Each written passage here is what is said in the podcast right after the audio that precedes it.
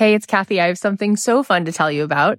You may know that the doors are open to my new program, The Abundance Method, but if you enroll by May 15th at 11:59 p.m. Pacific, you're going to get my signature business program also made to do this. That's a $3,000 program that you are going to get for free included if you sign up by May 15th just before midnight Pacific time.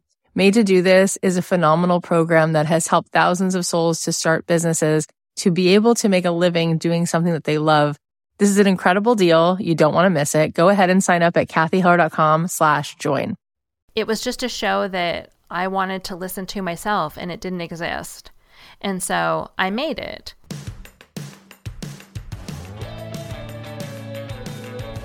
If you're a creative person, if you're a baker, a dancer, a photographer, a screenwriter, an actor, a comedian, a podcaster, and you want to figure out how to make a living doing what you love, this is the show. This is the show don't keep your day job. My name is Cathy Heller, and I'm a singer songwriter. I make a living doing what I love, and I want that for you. This is the show that's going to help you do that and give you not only inspiration, but some real life strategies. This is going to help you figure out how to take your creative passion and turn it into a profit. Thanks to VideoBlocks for supporting Don't Keep Your Day Job. Get a free seven-day trial by going to videoblocks.com slash dreamjob. Remember, they are giving away seven days of video blocks. You can try it out and explore this new collection for free. Go to videoblocks.com slash dreamjob. Thanks, VideoBlocks. Hey guys, this is Cathy Heller, and welcome back to another episode of Don't Keep Your Day Job. This morning I was taking a walk and I was thinking that so often people don't go ahead and do what it is that they want to do. And we, we've talked about all the reasons why. And I think there's two things going on. Number one, people want to avoid pain, and so they'd rather stay in their comfort zone because it's so uncomfortable to think about facing their own inadequacy or where do you start. It's so overwhelming. But the second thing is, I think that, as I said before, Purpose is the opposite of depression, and everyone is longing truly to feel a sense of purpose and to feel like they're aligned with what they're here to do in this world. And I always tell you that that's your job every day to figure out why are you here and what do you have to contribute. And I think part of it is people think, well, why is that so important to be baking or knitting or painting and why would the world be such a better place if if I do what it is that I love? Why is my passion going to be something that actually makes a difference? And I want you to think about this for a second. Imagine the world without any art Imagine the world without music. Imagine the world without bakeries. Imagine the world without stationery stores that you look through and you see all these cute little gifts and items. Imagine the world without color, basically. Imagine the world without clothes. Imagine the world without stores like Anthropologie and candles and spas. Imagine the world where it was just metrics and numbers and science and the basic needs to survive. There's a great quote from Dead Poet Society and Robin Williams, of all people. He has this quote, and his character says, We don't read poetry because it's cute. We read and write poetry because we are members of the human race, and the human race is filled with passion. And medicine, law, business, engineering, these are noble pursuits and necessary to sustain life. But poetry, beauty, romance, love, these are what we stay alive for. And he goes on to say, like, if you're here in this world, your job is to contribute a verse of poetry. Your job is to add to that tapestry. So I hope that when you're feeling those moments of loneliness and emptiness, instead of looking for the next haircut or the next outfit or the next thing that is going to fill you up from the outside.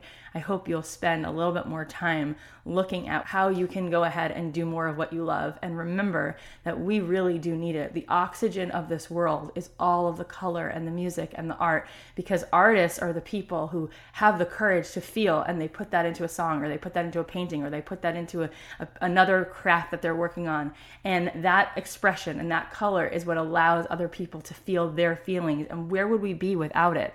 Every time I've ever gone to a Broadway show or a movie or I listen to music or I go to a museum or I'm walking through some beautiful store or I'm at a spa or I'm doing something that has to do with my soul, that has nothing to do with my basic needs, that's when I come alive. That's when I start to feel things and that's when I have epiphanies and I can understand things in a new way and see the world in a new way and learn and grow and you are here to do what you love. And as you continue to contribute what you love, you're going to help the world to feel and you're going to help people to feel alive in a way that they only do when they are breathing in other people's expression.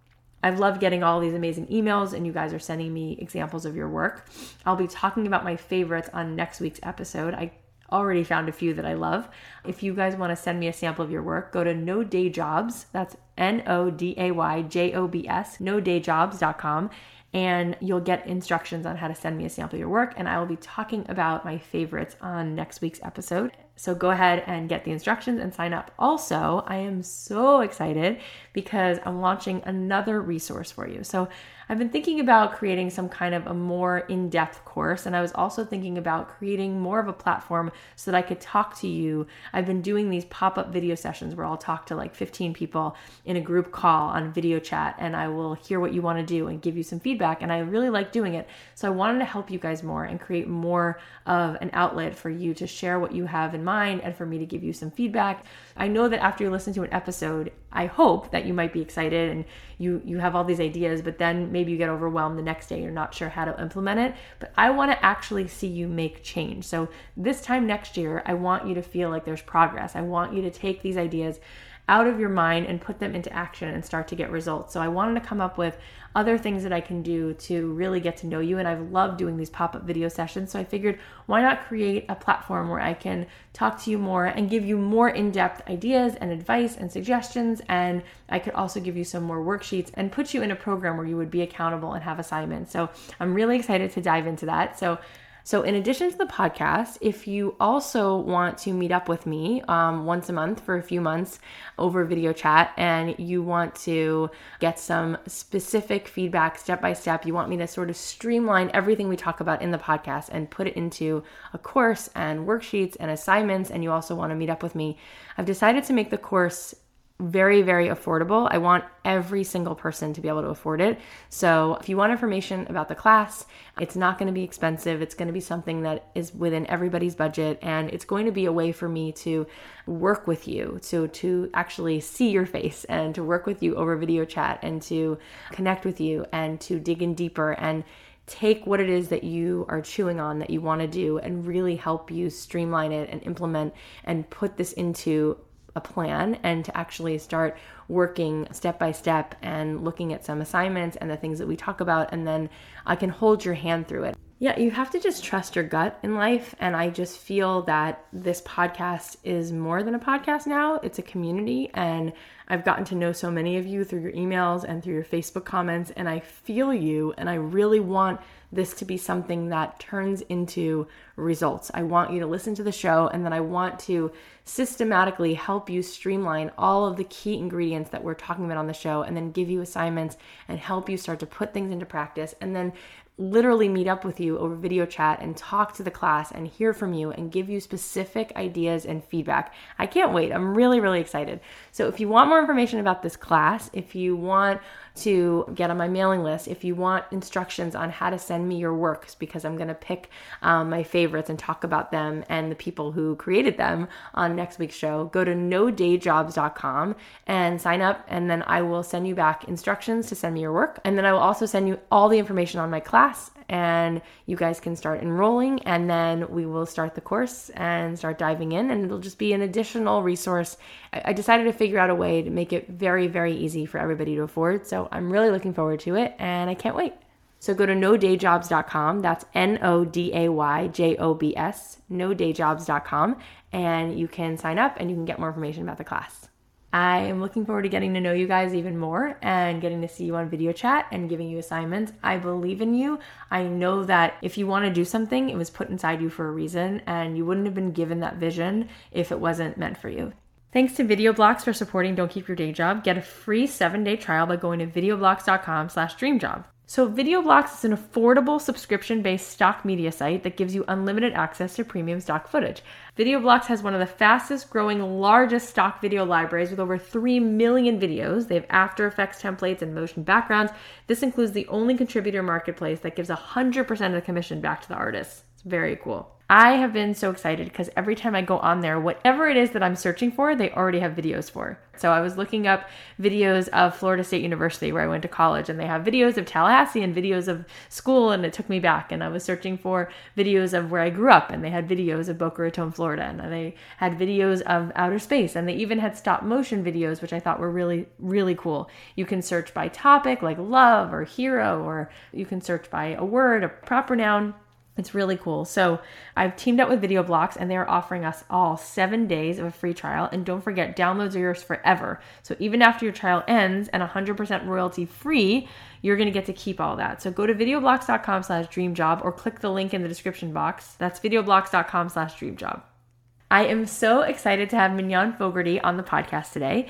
She's one of the people I looked up to for so long. She's one of the best at what she does. Her podcast was named one of the best in 2007 by iTunes. She's been on Oprah. She has a best selling book. And not only does she do the podcast Grammar Girl, but she also started a whole network of podcasts. She's definitely an inspiration. She's so great at what she does. If you guys have not listened to Grammar Girl, you definitely want to check it out. She had an audiobook, and Oprah Magazine listed it as one of its must hears. She's just fabulous, and I'm so glad she's here. Uh, we're going to dive in and hear her story. All right. So I'm so happy that you're here. I am such a fan of your podcast. It is so inspiring what you're doing and how you've built such a loyal following. Cathy, thank you for having me. I'm excited to be on your show. Oh, that makes me so happy. So, we want to start at the very beginning. So, when you were a kid, did, did you love grammar? Like, where did this start for you? I didn't love grammar, but I loved writing. Um, I grew up in Seattle, and it rains a lot there, mm-hmm. and so you you may have heard that. so, um, my mom would take me to the library a lot for little classes because you know we couldn't play outside that much. So I remember going to poetry classes and story writing classes at the local library. You know when I was five and six, and I just always really loved that. I really loved writing, wow. and I worked at my school newspaper, and I worked at my college college newspaper and I worked at the local newspaper doing layout, actually not writing. And the other thing I remember, I didn't remember this until recently, but when I was eight or nine, my grandpa got me a little recorder and I would go around my house recording myself, pretending to interview people. Oh my so gosh. I guess I was an early podcaster. That's so cute. I could just totally see you doing that. So, did you ever think when you were working at the paper or writing or using that little handheld device. Did you ever think one day you were going to be doing something like this as a job? No, I mean, I didn't even, this wasn't even a job back then. It's so new. Um, right. I, I thought I would be a newspaper reporter. That was really what I thought I would do or hoped that I would do. So, what happened next when you went to college? Were you studying thinking to study journalism? What was going on then? Well, I did. I studied English and um, I worked at the paper. And but you know, I was the first person in my family to go to college, and so although I had these dreams, I getting to college really was the dream. And when I graduated, I didn't know how to go about getting a job. I didn't know how to network. I didn't know how to ask for informational interviews or any of the things that now seem you know so obvious or maybe kids get more training but but i just had no idea how to get a job after college. And so i ended up doing a series of random things. I sold signs and i worked for an insurance broker and and i just had all these odd jobs. And then i actually ended up going back to school um, in science because I, I, thought that i wanted to be a science writer. And um, huh it took this interesting detour through science that ultimately brought me back to doing a science podcast, which was the first podcast I did. And tell us about that. When was that? Oh gosh, that was in probably around 2000 because I, I dropped out of grad school at Stanford to um, join dot com startups, and they all went out of business. And I ended up um, freelance writing and editing as a science writer and editor. And I loved um, NPR Science Friday, and podcasting was this new thing back then. So I started a science interview podcast hmm. back mm. in, gosh, I think it was 2005, 2006, and did that for about eight months before I ended up switching to Grammar Girl. Okay, so you're you're selling signs and you're working in an insurance agency, so that's a very big difference from starting your first podcast. What were the steps there? How did you have the courage to do that and leave those jobs, which were at least paying you something, and take this risk? How did that all sort of transpire? Okay, well, there was a long delay between that. So I had the jobs and I was just realized I wasn't going anywhere. So I actually went back to grad school. So I quit those jobs and went into right. a PhD program in biology at Stanford, which was like this weird detour, but I had gotten really interested in science but then realized I wasn't dispositionally suited for it. Uh-huh. So I uh-huh. ended up dropping out and joining um, a bunch of startups during the dot com days. Got it. So, you know, so I was in Silicon Valley during the dot com boom, dropped out of school, went through a series of companies that all went out of business and then ended up freelancing. So Okay. I was kind of eased into this working for yourself thing. Got it. And That's you were funny. freelancing. And what were you doing? Were you doing writing? What were you doing as a freelancer? Right. I was doing writing and editing for Okay. um, biotech companies and science trade magazines and things like that. And then I was I was kind of bored out of my mind because I was writing user manuals for DNA sequencers and things like Oh, yeah. that. Oh my gosh. You know, it pays really well, but it's sort of soul crushing. Yeah. And, and so just as a side project to keep myself interested and mentally stimulated, I started um, doing the science podcast because I, it was I heard about this new thing called podcasting and it sounded so exciting. It reminded me of the early days of blogging. You know, Yeah. you could go directly to the audience, and so I just I love technology, so I just jumped in and, and gave it a try. I went to online forums to learn how to podcast and asked a bunch of questions and you know try to pay it back and help people now and And what was that experience like with the science podcast? How, how did that go? You started it, so you just put it out there. And what happened? Did you get an audience? How did that go? Right. I had a modest audience and it won some awards, some early Wow. podcasting awards. But because I was working as a freelance writer, I knew that it wasn't a good financial situation. It was taking me about 20 hours a week to produce this podcast because it was a lot harder to do interviews back then. And I had a co host and we were scheduling guests and it was ah. tons of editing that I was doing myself. I see. And so, you know, and there wasn't the ad platform right. like there is today for podcasting. So we'd have an ad occasionally. But when you're a freelancer, time is money. So I was definitely losing money on that enterprise. But I had grown to love podcasting. So I wanted to keep doing it and not spend so much time. And so that was when I switched to Grammar Girl, which was a shorter show. It's just me, so I don't have a co-host, I don't interview people, so I mm-hmm. can do it a lot faster.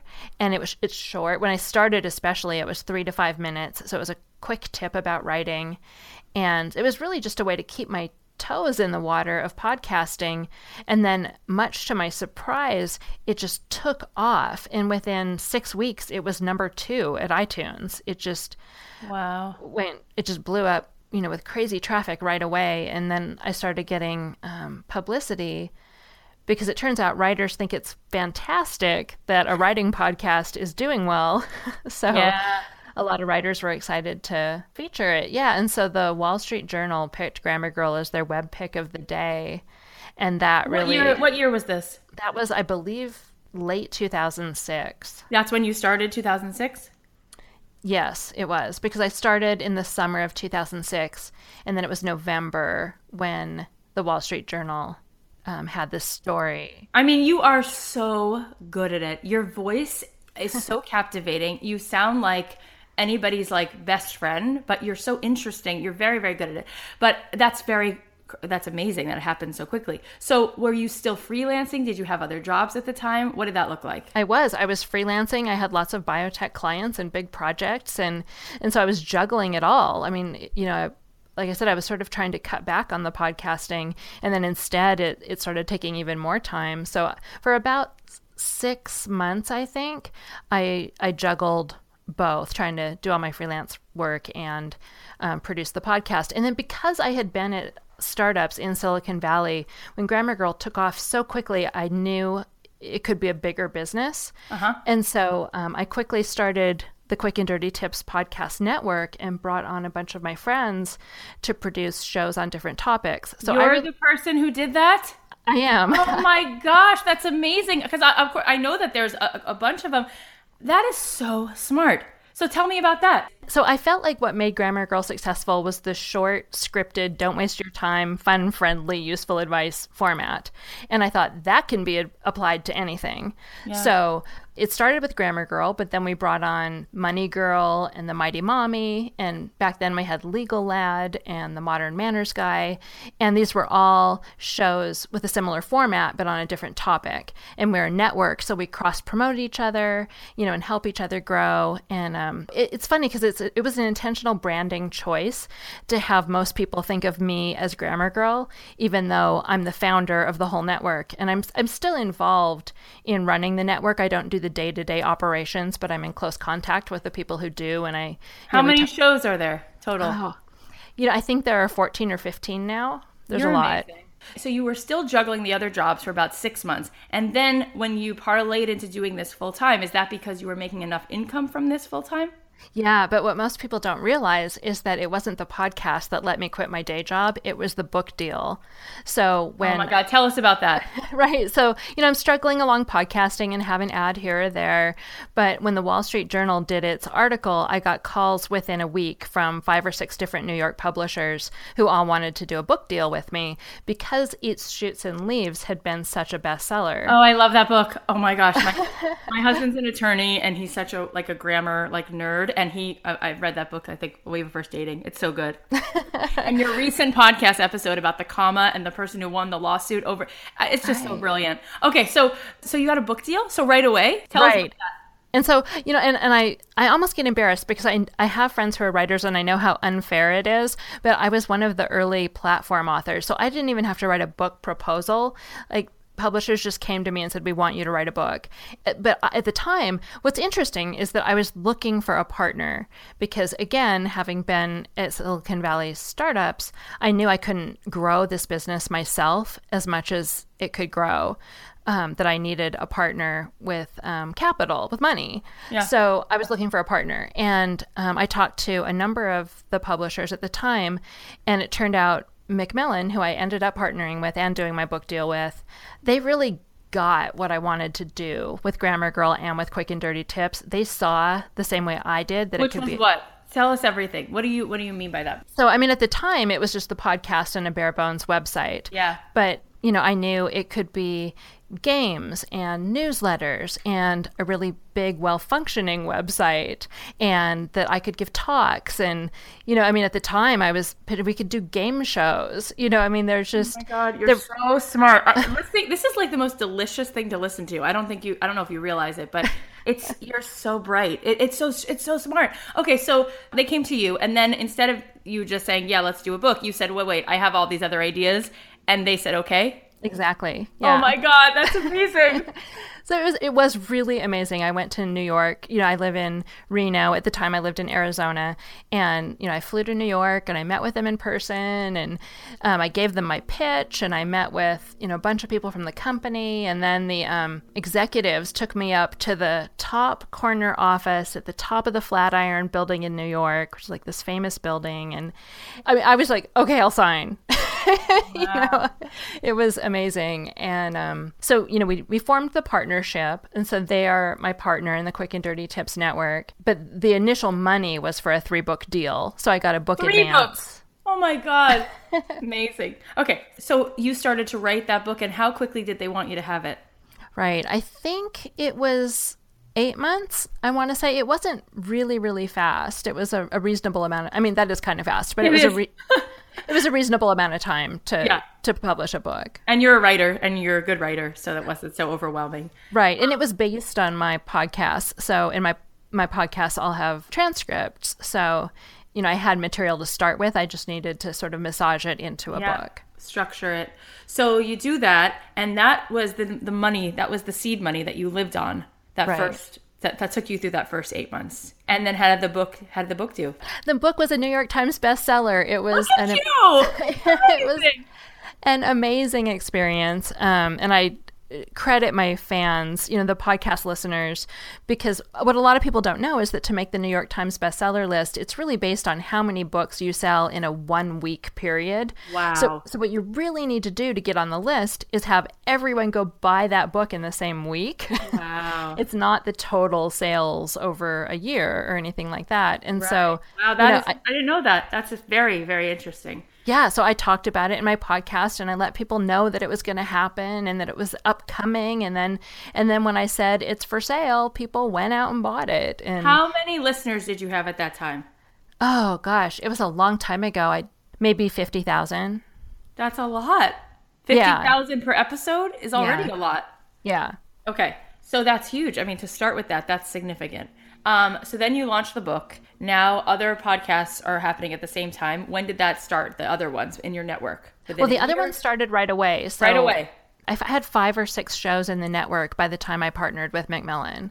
Oh my god. Um, and then what was also interesting is then we went through this sort of like this really difficult growth period where, you know, I was becoming much more busy, but at that time I was still managing the day to day operations of the network. oh, that's too much. And we were growing and bringing on new shows, and I was editing everyone's scripts. And, Oh my god. wow. and so in, t- I think it was 2009 when then I renegotiated my partnership with Macmillan, and they took over much more of the day to day operations. And I stepped back from being sort of the top decision making person uh-huh. so I could focus more exclusively on Grammar Girl because it became really clear that that just needed to happen. Yeah, yeah. So since 2009, you've been doing that, and it's grown to be. I mean, it was already sort of there from the beginning, but it's one of the most popular podcasts overall, not just in your category, like overall.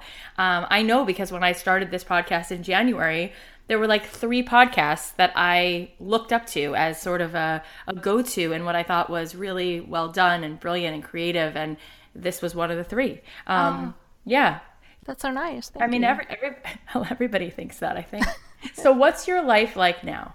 So another twist in this story is that three years ago, I got an offer to be a professor at the University of Nevada in Reno. Wow. So I wasn't looking for a job at all, and so I Yeah, you I didn't need one. I didn't need one, and I was busy. But you may remember I was a in a PhD program at Stanford. That's right. That's right. And I at that time I imagined I would be a professor. I really wanted to be a professor. Wow. And and so um, a radio professor at the University of Nevada in Reno invited me to give a guest lecture in his class, a podcasting class. And I came in, and the students were creating podcasts, and I went around the room, and I explained to how each of the students with their little projects how they could turn it into a business. And after class, the professor said, "We have an open position for someone to do what Oh exactly what you just did. oh did." my gosh. He's like, "I don't know if you're looking for a job, but it closes in two weeks." So Wow. Can you can you speak a little bit to that because we do have you know a lot of listeners who have different um, creative pursuits, but some of them are aspiring podcasters. What are some of the things that you said to that class about how to turn that into a business? Right. Well, I talked to them about not only relying on ads, but, but how you have to diversify your source of revenue because you can't always rely on ads. We have quarters where ads are really light. And in those periods, we rely, you know, we're really grateful that we have book revenue or that I can generate speaking revenue or. Um, you know that the web ads pick up the slack when the podcast ads drop off. So um, it's really about finding as many different ways to make money as you can so that if one slides or fades, the others are still there to Yeah. provide a buffer. It's a lot like stock portfolio investing. Yeah, diversifying it. What do you think? I mean, I have my own ideas because I already said how just endearing you are and you're so like fun to listen to. But in your mind, what do you think are the ingredients that make this show so successful? Well, when it started, I thought that it was because it doesn't waste your time and it's Yeah. useful, and I try to be entertaining. So you are. You're all. Thanks. I mean, especially back in in 2006, a lot of podcasts were um, very rambling, long conversations. I know. I hate that. I really do hate that. I don't, and I never liked those. So I was really just making something that I thought I would like. And, and also, a lot of the grammar advice back then was really snarky and mean.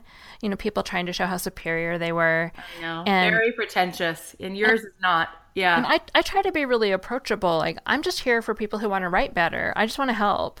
Like, I'm not Yeah. going to make fun of anyone or, or anything like that. So I- I think a lot of people were comfortable recommending it to a friend because they knew it wouldn't make their friend feel bad.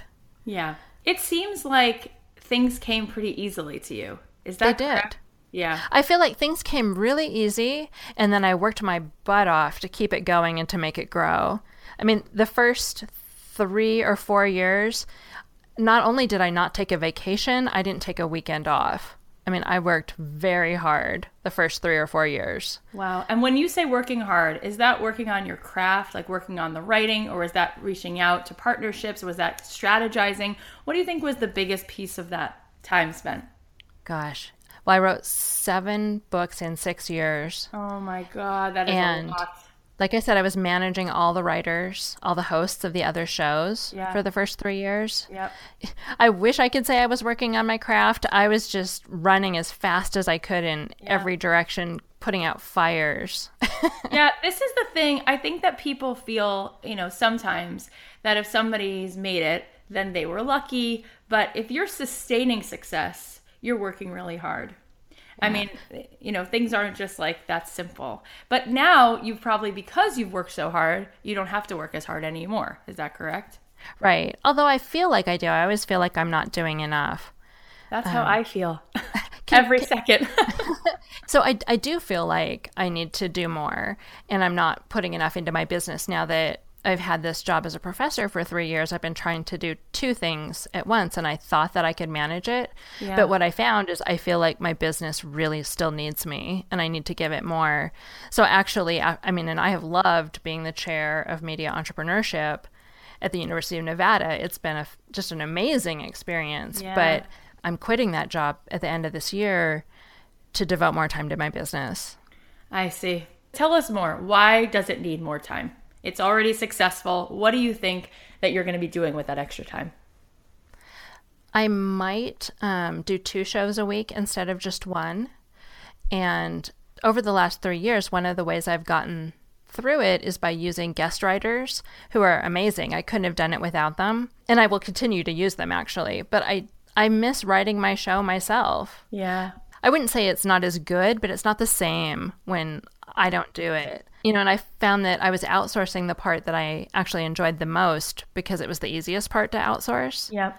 So, you know, there's that. And then I've been teaching social media at college, and every time I'm teaching, I'm thinking I should be doing this for myself. Like I'm teaching the students about, you know, Pinterest, but I'm not really on Pinterest very heavily and mm-hmm. and so I'm I'm spending time teaching students to do things that I wish I were doing myself Right, right, right. for my business. So, The reason I asked that is because, uh, and it led to so many great answers, but I think it's because people don't realize how much consistency things take and um, really getting behind it, not just being good, but being outstanding. And like if you already have some traction, then it's about going even further and really um, engaging your audience as much as possible. So, one of our recent guests has made a whole living just with his Instagram account. You know, he's a ceramics artist, and you were just talking about social media. So, I'm curious what advice you have in that realm.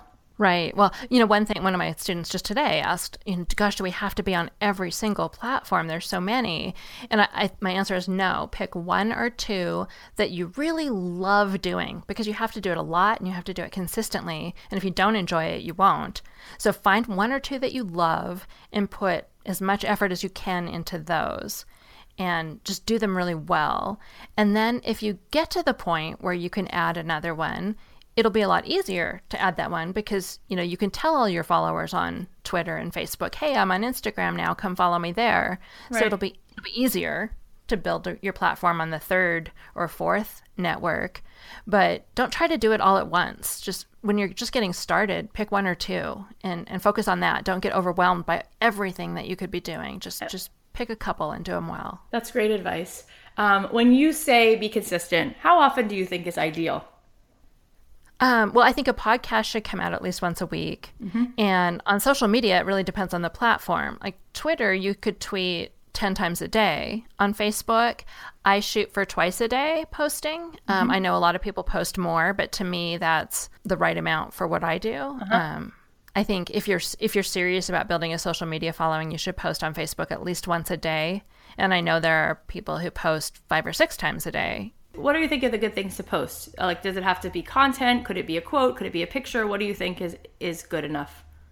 I think it should be a mix. So um, again, it kind of depends on the platform, but it's really good to post things from other people too. So don't just post your own stuff, but curate things that your followers will be interested in, but that don't necessarily come from you. So that way you establish yourself as not just someone who's self promotional, but as an expert in that area and someone that people trust for recommendations. Interesting. Very cool. Um, why do you think it's so important to be consistent? And I'm asking you this for the sake of you know everybody who needs to be educated. What's the percentage do you think of people who are so consistent? Well, of the people who are successful, I think they're all consistent usually. Right. You know, I think it's okay if you wax and wane a bit, but you want people to get used to how you are. When you're building a brand, you want people to know what they can expect from you.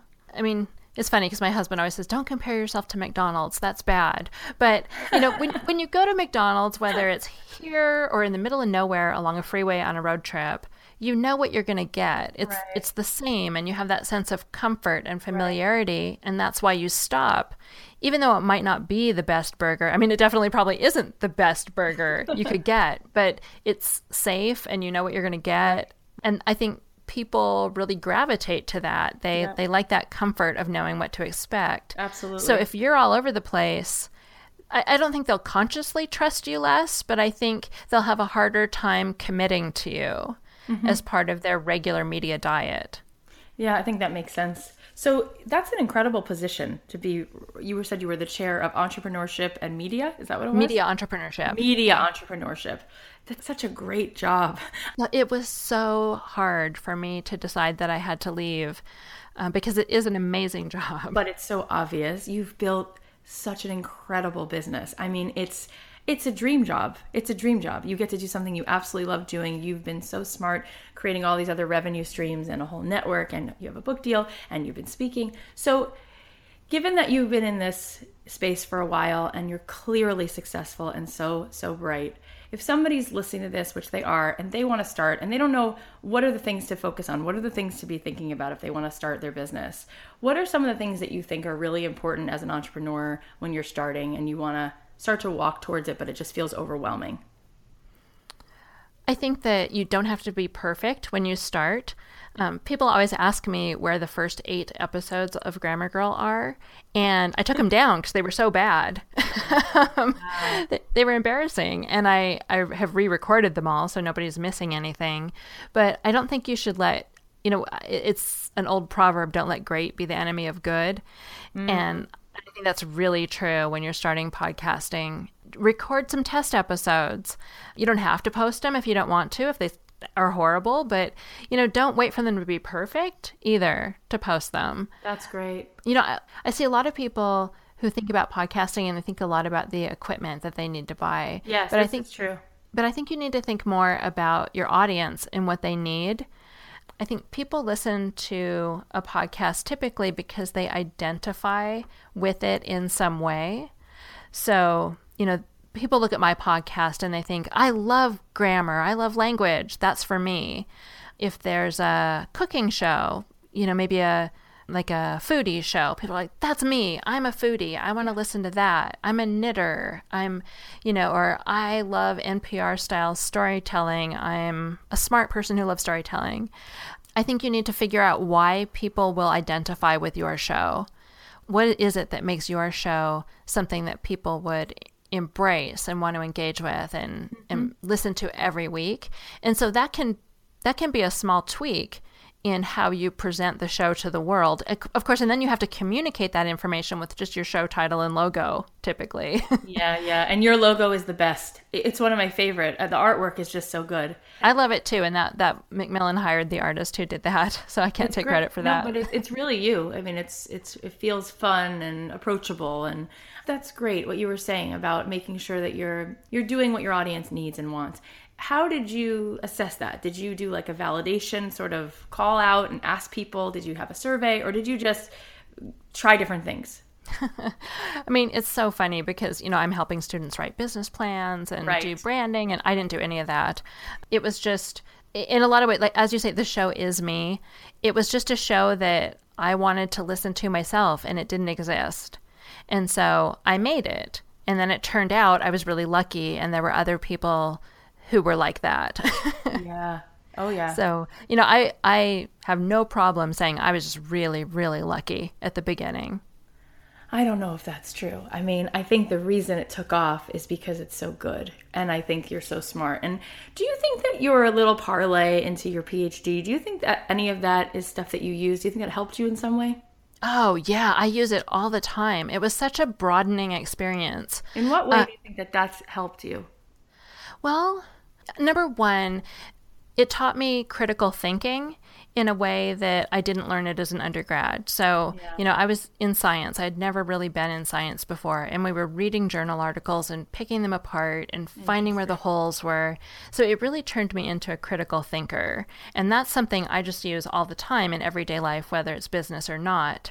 But then being at Stanford and in Silicon Valley during the dot com craze and yeah. the knowing people who started businesses that became just wildly successful, like yeah. billionaire success level successful, and just seeing, you know, someone who you used to be in class with now doing that all around you. It was just transformative psychologically in a way that is hard to understand or explain. Oh, it must be. I mean, seeing somebody who you were used to sit next to, and now this person's a billionaire Right. What do you and you worked at those what quote unquote failed startups, although it seemed that right. that really helped you in some way become successful. What do you think you were learning from that? I think it opens your mind to what's possible and that you start believing that. you can do it. And I think believing you can do it is half the battle. Wow. And just seeing that the people who go start companies, you know, they aren't smarter. They they're not superhuman.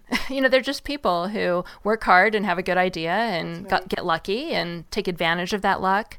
I mean, there are a lot of people. You know, when so when I started Grammar Girl, you know, I was a successful freelance writer. I had a good little business, right? And there were people in in my family, like family friends, who said, "Why would you give up everything you've worked so hard for to go do this risky thing?" Mm-hmm. You know, and there were people who discouraged me from pursuing Grammar Girl, and it's just a mindset. I knew that it was an opportunity that I would regret not trying. And yeah. I, I do believe really strongly in having a backup plan. So when I left grad school, I didn't quit. I took a leave of absence for a while. And, you know, when I started Grammar Girl and committed to it, I, I, had clients, freelance clients that I knew I could go back to if this didn't work out. Yeah. You know, I mean, it didn't seem all that risky. I always had a backup plan. Uh-huh. But there are people who wouldn't even take that risk, having a backup plan. And I think being in that startup environment habituates you or, or, or, makes you much more willing to take risks. Wow. Yeah. I think it's interesting how you look back on your life and all of that played a part. All of it. Yeah, on paper, it looks like a very logical progression, and it, it was really just more trying different things and following what was working. Right. But... It's one of those things, even beginning with working at your newspaper in high school, college, like all of that has led you here. All right. of those things. Don't let fear of people thinking you're dumb or thinking you're pushy or stupid from pursuing your dreams and goals. It's like you have to try, you have to get out there and try. What ultimately is your why why do you want to wake up every day and do this show? Because I I really feel like I'm making a difference. I feel like I help people. Do you feel like it lights you up? It's fulfilling? You enjoy it? It does. You know, when I sit down to write an episode and I finish it, like I was so happy when I finished my episode last week. I was like, this one is good. Oh, so good. I love that one. I love Thanks. It. Yeah, I loved writing that. And I felt good afterward. It's amazing how that change the course of this person's life like it's so dramatically you know was really powerful. If anyone hasn't heard that episode go listen. Yeah 10 million dollar comment that was just insane. Um, what i was going to say about how much you love it is that howard thurman quote. He says uh, you know don't ask what the world needs ask what makes you come alive and go do that because the world needs people who come alive. So oh, i haven't i haven't heard that. I like that. Yeah i do think that you being the happiest most creative version of you is an am- amazing way to serve the world. What's next for you where do you want to go from here? You've already accomplished so much. Hmm. I want to get to a point where I feel like I'm on top of my business again. Like that's going to be the next six months to a year is just feeling like I'm fully engaged with that again. Mm-hmm. I have always wanted to write a novel. And if you listen to interviews with me from eight years ago, I was saying I wanted to write a novel, and I still want to write a novel. I'm very, I'm actually very involved with Camp NaNoWriMo. I'm on their writers board, and so, and I've participated a couple of times, and so I'm, uh, I'm going to continue to work with the Camp NaNoWriMo people, and maybe one, maybe one day I'll finish my novel. wow, that's exciting! I'm sure you're going to do that. Absolutely, I'm sure it's going to be great. What a delight to have you on. You are a force to be reckoned with. I, I, feel like there's nothing you won't be able to do. It's exciting. Thank you. So, thank you so much for doing this. Where can people find you? Right. Well, I think the primary thing that's best is for people to subscribe to my podcast, mm-hmm. you know, wherever they listen to podcasts, whether that's iTunes or Stitcher or, or some other um, app or or location. And then you can find all my writing, most almost all my Grammar Girl writing is at quickanddirtytips.com. And then um, I'm on Twitter and Facebook as Grammar Girl, and I'm on to a lesser extent, but I'm on um, Instagram and Snapchat, and I couldn't get Grammar Girl at those places, so I it, just search for me. awesome. Thank you so much, Mignon. Thank you so much for being on. Thank you for having me. It's an interesting discussion.